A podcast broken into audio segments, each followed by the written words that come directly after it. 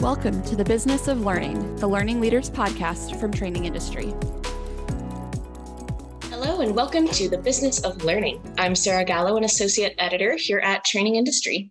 And I'm Taryn Oesch DeLong, managing editor of digital content at Training Industry. Before we begin, this episode of the Business of Learning is sponsored by GP Strategies. GP Strategies enables people and organizations to perform at their highest potential, creating a world where business excellence makes possibilities achievable. Subscribe to the GP Strategies podcast, Performance Matters, where they interview industry experts and explore best practices and share innovative insights on topics like the one we'll discuss today.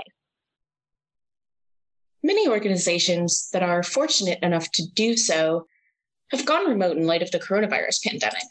Virtual meetings have become the norm, and employee collaboration and messaging tools have replaced traditional water cooler conversations back in the office.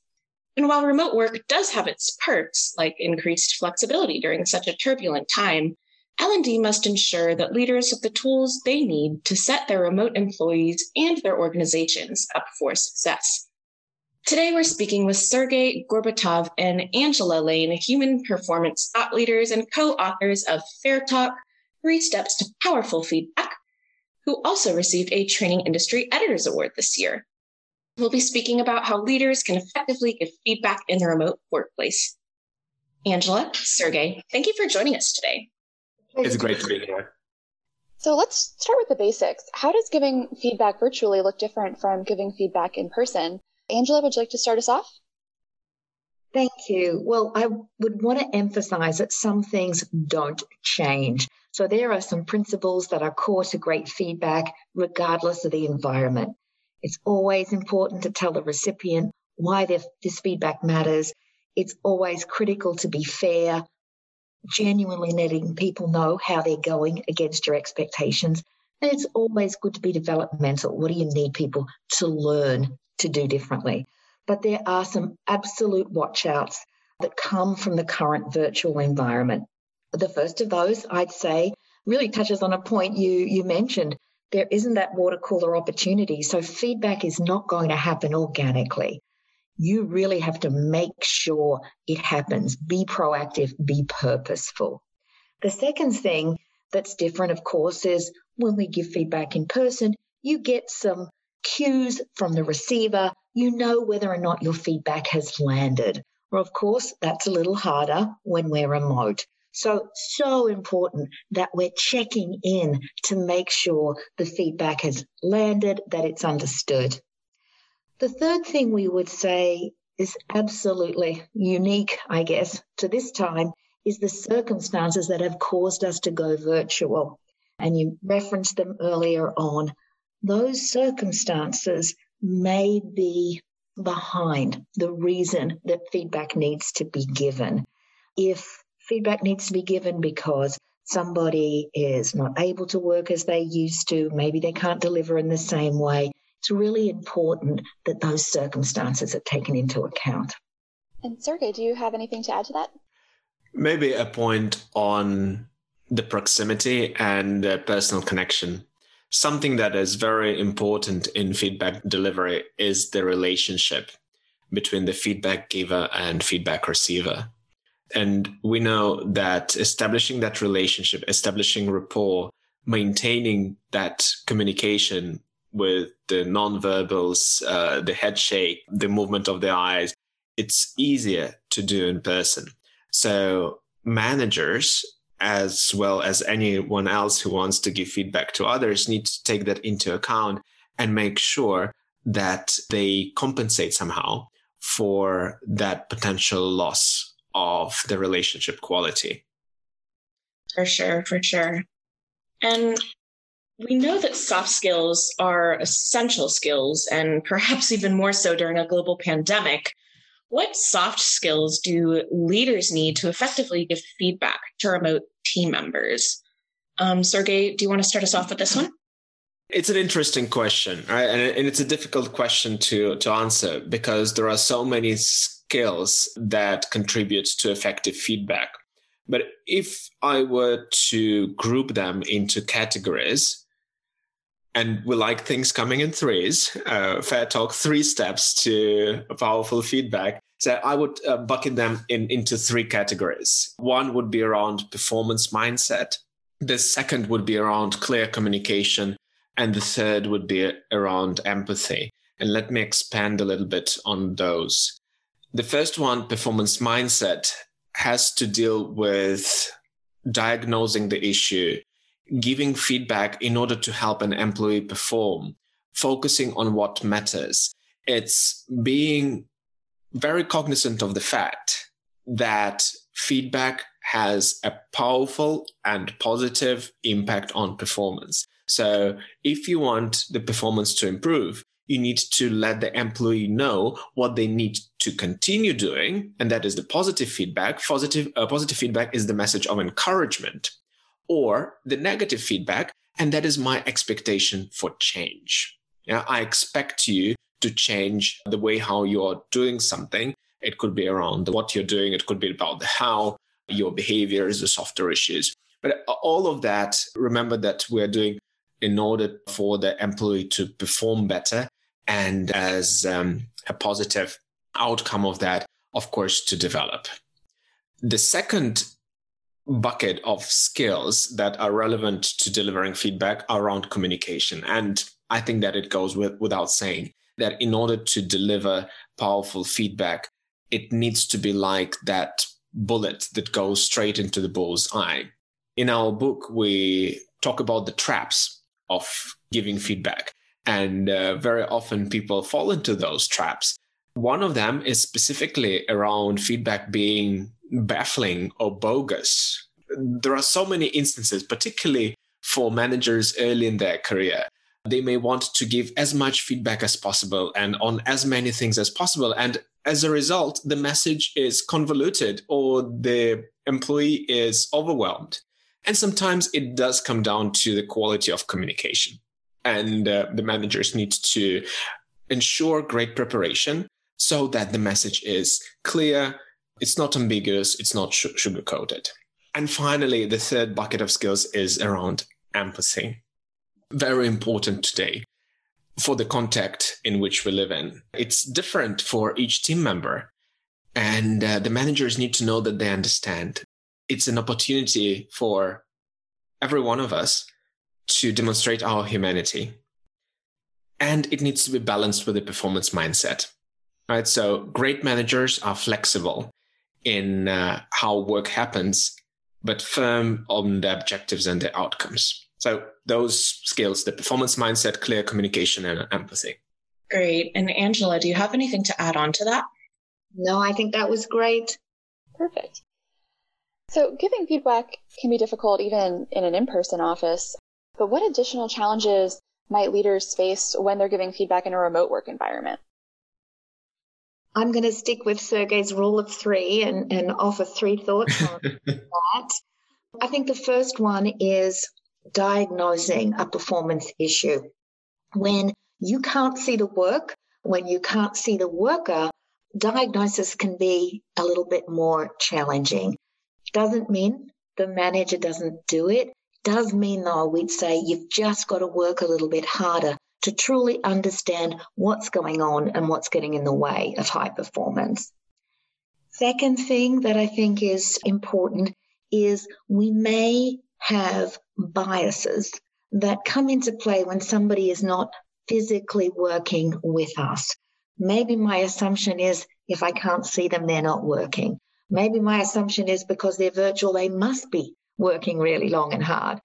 Whatever that bias is. Maybe it's a bias around the fact that we may be working with our children at home. You really have to have a conscious effort to check your biases so that uh, your feedback is fair.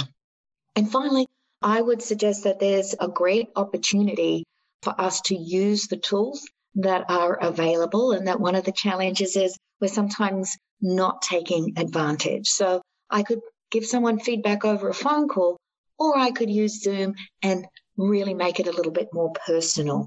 I could do it at the end of a long discussion, or I could be conscious of the fact that the technology can be tiring and keep it focused and short. So, really, three things I think that compound the challenge, getting the diagnosis right, checking for our biases, and really leveraging the technology to make it as positive an employee experience as possible.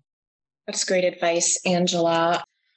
I especially think, you know, leaders right now are really becoming aware of biases and the importance of that. Um, do you have any advice for how we can actually identify our biases and how that may be affecting how we manage our remote teams? We would suggest a couple of things around bias in particular. One is we would encourage managers to get as many data points from as many sources as possible as they're trying to formulate their diagnosis and formulate their feedback. Having arrived at what they think is a fair point of view, we would encourage them to check that with others. So to take their consolidated thinking back and calibrate it with colleagues and really, you know, use that as an opportunity to see whether or not your thinking is consistent with that of others. I don't know, Sergey, what would you add? I would maybe start at the very beginning, and that is fostering this mindset that we are biased. Uh, some of the best books on on, on biases, I, I will share mine, and that is Thinking Fast and Slow by Daniel Kahneman, who said that, hey, our brain is an amazing mechanism for decision making, but it gets tired very quickly. So we are on autopilot most of the time.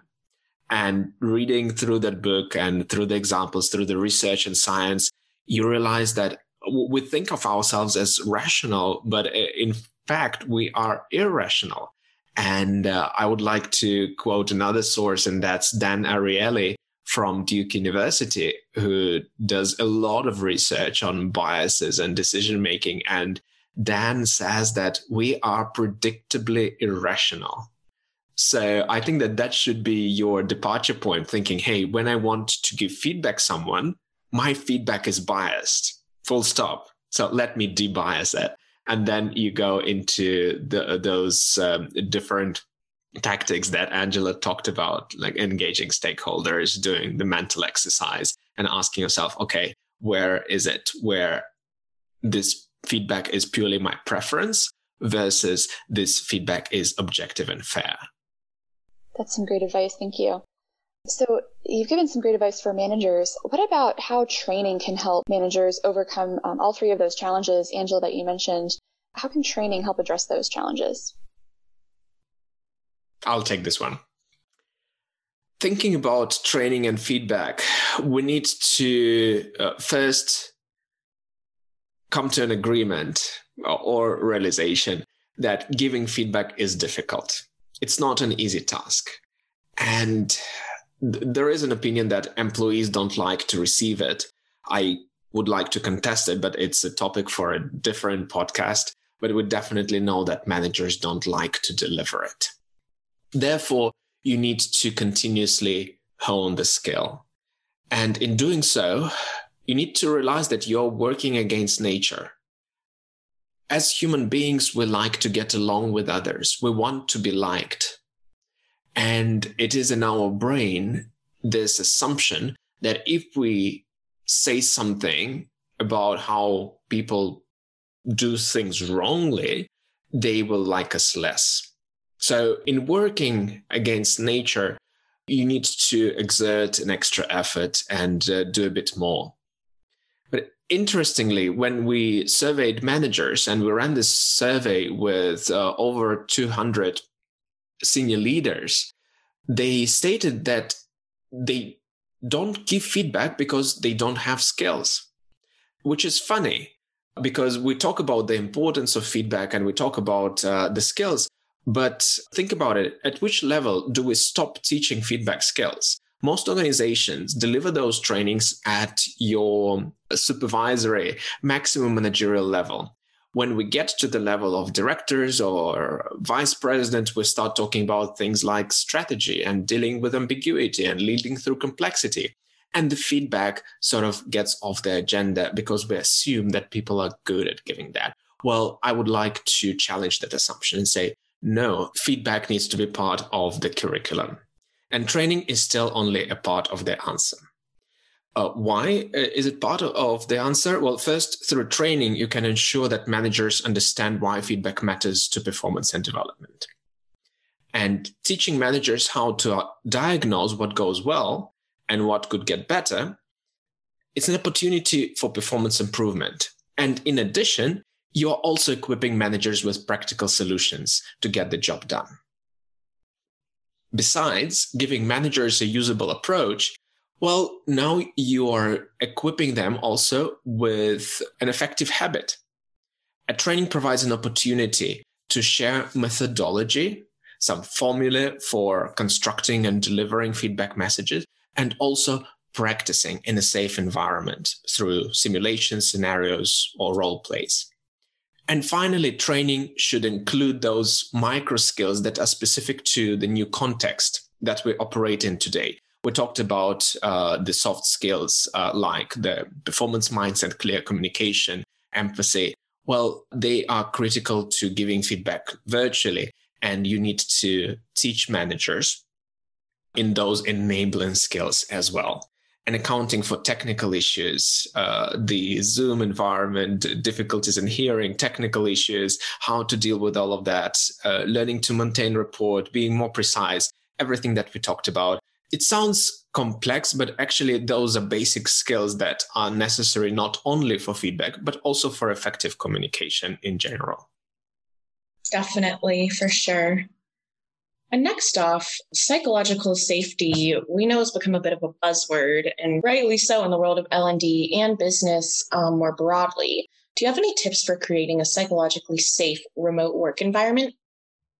I think that's a great question because it's actually psychological safety that's kind of at the heart of why this is such a challenging area for, for leaders. And if you think about psychological safety as me being able to be myself without the fear of negative consequences to, to my self image or how I see myself. If psychological safety is about being accepted, you can understand the dilemma because feedback then gets in the way of how I see myself. And so it puts at risk our psychological safety. So, really core to uh, this topic. Does it mean, does keeping the environment psychologically safe mean we don't give feedback? Absolutely not. What it means, though, is managers have to craft feedback in a way that doesn't damage somebody's self image while concurrently being honest about people's performance. And that's really, really important. So, no wonder leaders feel like it's a hard balancing act to get right. But here's the, the challenge your self image, my authentic self, may not be my best performing self. So it really is a problem managers have to get over because if my authentic self is behaving like a jerk in the office, and if the company culture won't tolerate that, how disastrous would it be if somebody doesn't tell me so that I can course correct? So the answer is not in avoiding giving a feedback. It's about how can I craft it in a way that preserves somebody's uh, self image, preserves my ego, and treats me with respect. Uh, Sergey, I don't know what you would add to that. Only the fact that to be safe, feedback needs to be fair. Remember when we talked about biases, we, we said that feedback needs to be given on issues of substance, not personal preferences or something similar. And for this reason, we always guide leaders to invest in confirming their impressions, either with others or just through having a thoughtful, deliberate approach to forming their own evaluation. And if you are giving insight to someone on what can make a positive difference and doing so in the interest of their being a better performer, you're already on safer ground. And Angela, we discussed this our third part formula, it actually could promote psychological safety, right? Yeah, ab- absolutely. So the formula that um, Sergey referred to starts with giving people context for the feedback, giving them a sense of the importance of their work as the context for why feedback matters. And of course, whenever we reconfirm that my work is important, I'm already feeling in a more secure place. Our formula also always has feedback that is future focused, development focused. I'm giving you this important piece of information, but in the spirit of here is what you need to learn. And so it's a lot less intimidating. It's a lot less threatening for me when my leader is having a conversation with me about what I need to do to learn, to be more effective, to be a higher performer. Really great points there, both of you. Thank you. Sergey, I loved what you said about to be safe, feedback needs to be fair. It was a great point. So I want to take a step back a little bit and talk about how the pandemic has impacted the way leaders approach giving feedback. Do you have any thoughts on that? Uh, yes. Well, and just to start with, those who did not give feedback continued doing just that, not giving feedback. And referring back to the study that we did, actually the problem is more severe than you might think. In our research, we found that one third of leaders do not give feedback at all for a variety of reasons. And uh, we, we, wrote about it. We, talk, we, we, we talked about it. The reasons can be different. It doesn't change the outcome. Their feedback is not given, coronavirus or not. But in that crisis, there were also those who saw an opportunities. We heard stories about leaders who stepped up and used feedback as an extra chance to connect and support their teams. In the times of crisis, the leaders are the dealers in hope. The leaders are the dealers in meaning. When it's turbulence and ambiguity and it's like a sandstorm, the forces are much stronger than you. You don't know where you're going and you know, you don't know when it's going to stop. Well, somebody needs to make sense for you. And um, there were leaders who really took that opportunity and engaged in performance and development conversations with their with their people also giving feedback to them and if you look at our model of feedback message it starts with the why so the first step of feedback is tell me why it matters provide the context explain to me in which under which conditions we're operating make it personally relevant to me. Paint the bigger picture. So important in the times of crisis. It, uh, it, it is that emotional support that so many of us needed in, uh, in the midst of the pandemic. Having said so, those stories of leaders who used the opportunity to engage their employees in those development and performance conversations probably there weren't so many. On general, we see that managers were giving less feedback to their employees working virtually for a number of reasons. It could be because they struggled to find time, or maybe they chose not to find time and they were finding excuses uh, for not giving feedback. Some of them might be postponing it until we get back to normal, even though we would argue that you need to give feedback sooner rather than later. Timing is of uh, essence because if you don't tell employees where they need to change, where they need to improve, no improvement happens. And finally, some managers don't know what to give feedback on because they lack skills to manage performance of virtual workers. Virtual work is specific because you can't see it. You can't see the work. You can't see the worker. Therefore, managers need to learn new skills on managing knowledge workers when they're not in the office, where they're not to be seen, and um, their work is also invisible. It's knowledge work. And uh, definitely that is a capability that we need to continue building. All right. And we know effective communication is critical, but also more difficult in the virtual work environment. In giving feedback to remote employees, how can leaders make sure that nothing is lost in translation? I would jokingly say they could ask, uh, but seriously, some of these thoughts we've we've shared they're worth restating. Preparation if I really focused, if I've got my messages clear, that's going to be a great help to the employee. Taking account of the mitigating circumstances. We're all working under complex conditions right about now. Being selective about what is the right topic to give feedback on. We've already talked about this idea that we need to check those biases and make sure that we're not rounding down or rounding up because we can't see the work. Sergey, you mentioned seeing the work and the worker. I think that means investing a little more time up front, being sensitive around language, considering what aspects might be open to misinterpretation. We also talked about using technology wisely.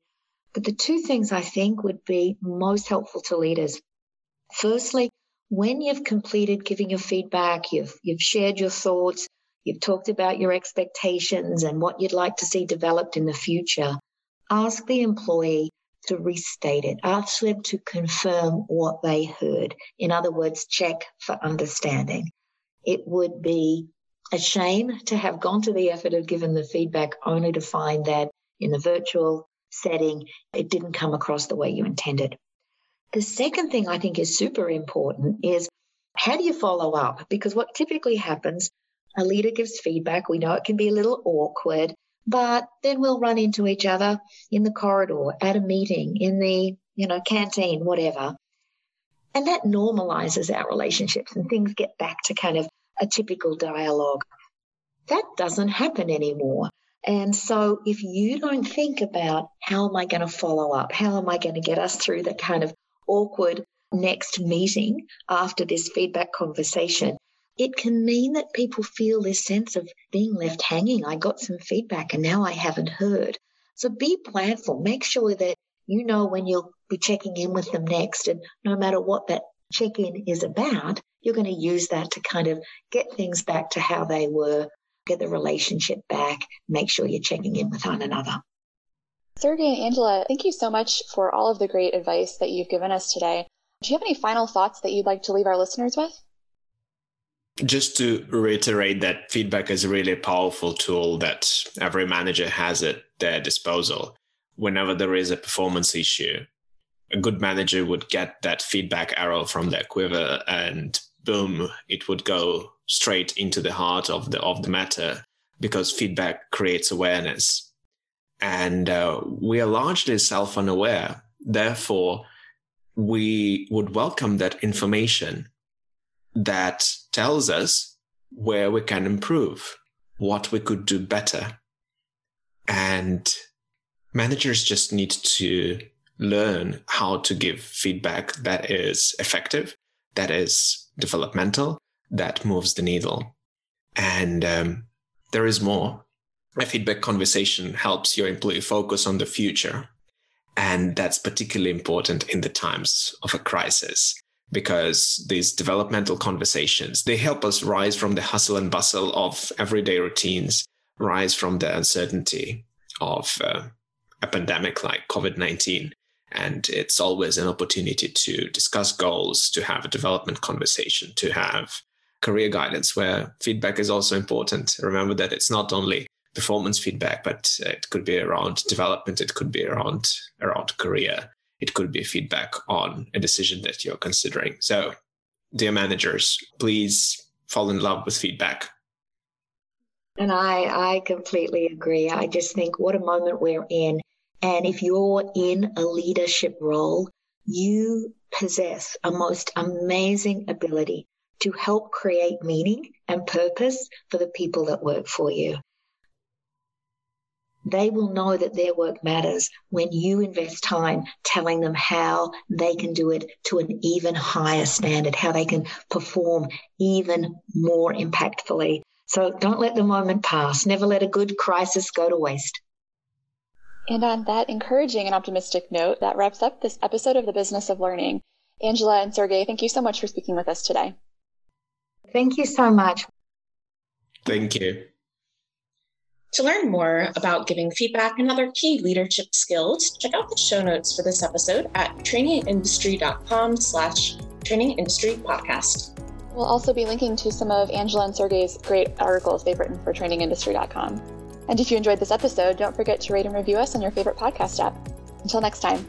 If you have feedback about this episode or would like to suggest a topic for a future program, email us at info at trainingindustry.com or use the Contact Us page at trainingindustry.com. Thanks for listening to the Training Industry Podcast.